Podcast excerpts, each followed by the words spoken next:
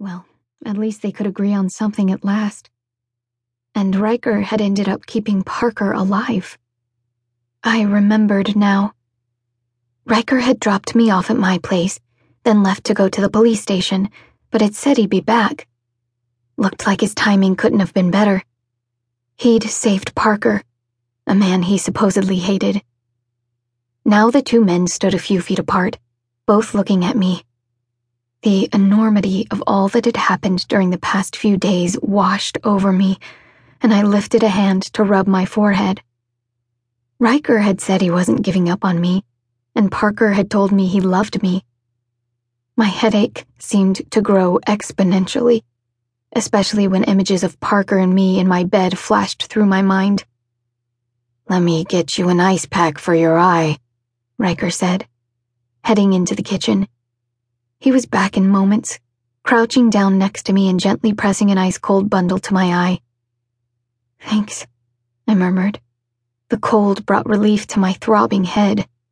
Leo had a mean right hook, but he'd paid for that, and paid dearly.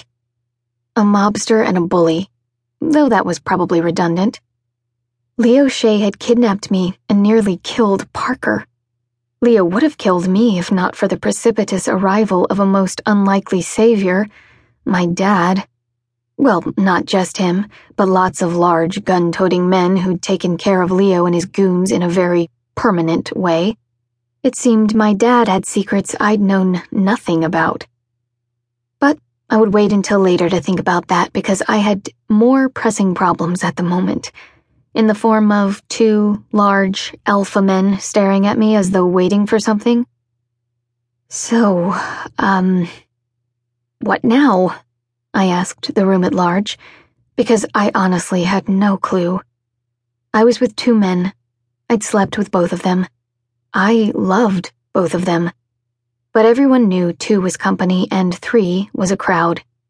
I just wasn't sure at this point if I wouldn't be the one tossed from the group. You're exhausted, Ryker said. You need rest. Sleep. Yes. Sleep sounded really, really good. My whole body hurt, and my heart still ached from the beating it had taken over the past 24 hours. Before Leo had gotten involved and nearly killed Parker, I'd almost lost both him and Ryker to Victor, a crazy Russian mafia guy who'd made me watch while he tortured them. I shuddered, even now, as images of them both bleeding and bruised, flitted through my mind. Taking my hand, Ryker pulled me to my feet to lead me from the room.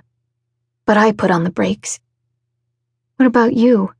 I asked Parker. Are you leaving? The anxiety that thought produced had my stomach turning itself into knots. He must have read my mind because he said, Not if you don't want me to. He glanced at Ryker. I'm sure Ryker won't mind me camping out on his couch tonight. That's fine. Something passed between the two of them, but I was too tired to examine the tension in the air. Relieved that Parker wasn't leaving had me nodding. Good. Okay then. I let Ryker lead me to his bedroom. He sat me down and removed my shoes. I shucked my jeans and climbed underneath the covers. Ryker had on a pair of sweatpants and joined me, turning off the bedside lamp before pulling me into his arms. I settled against his chest with a sigh that felt soul deep and was asleep in moments. Screaming woke me. Then I realized it was my own. Sage. Hey, it's okay, you're okay. I was sitting straight up in bed, and Ryker was next to me his hand on my arm, his voice anxious as he tried to get through to me. He turned the light on, but apparently even that hadn't been enough to break through to me. Victor, I gasped. Images from my nightmare were still vivid inside my head. Images of him torturing and tormenting Parker and Ryker. The door flew open.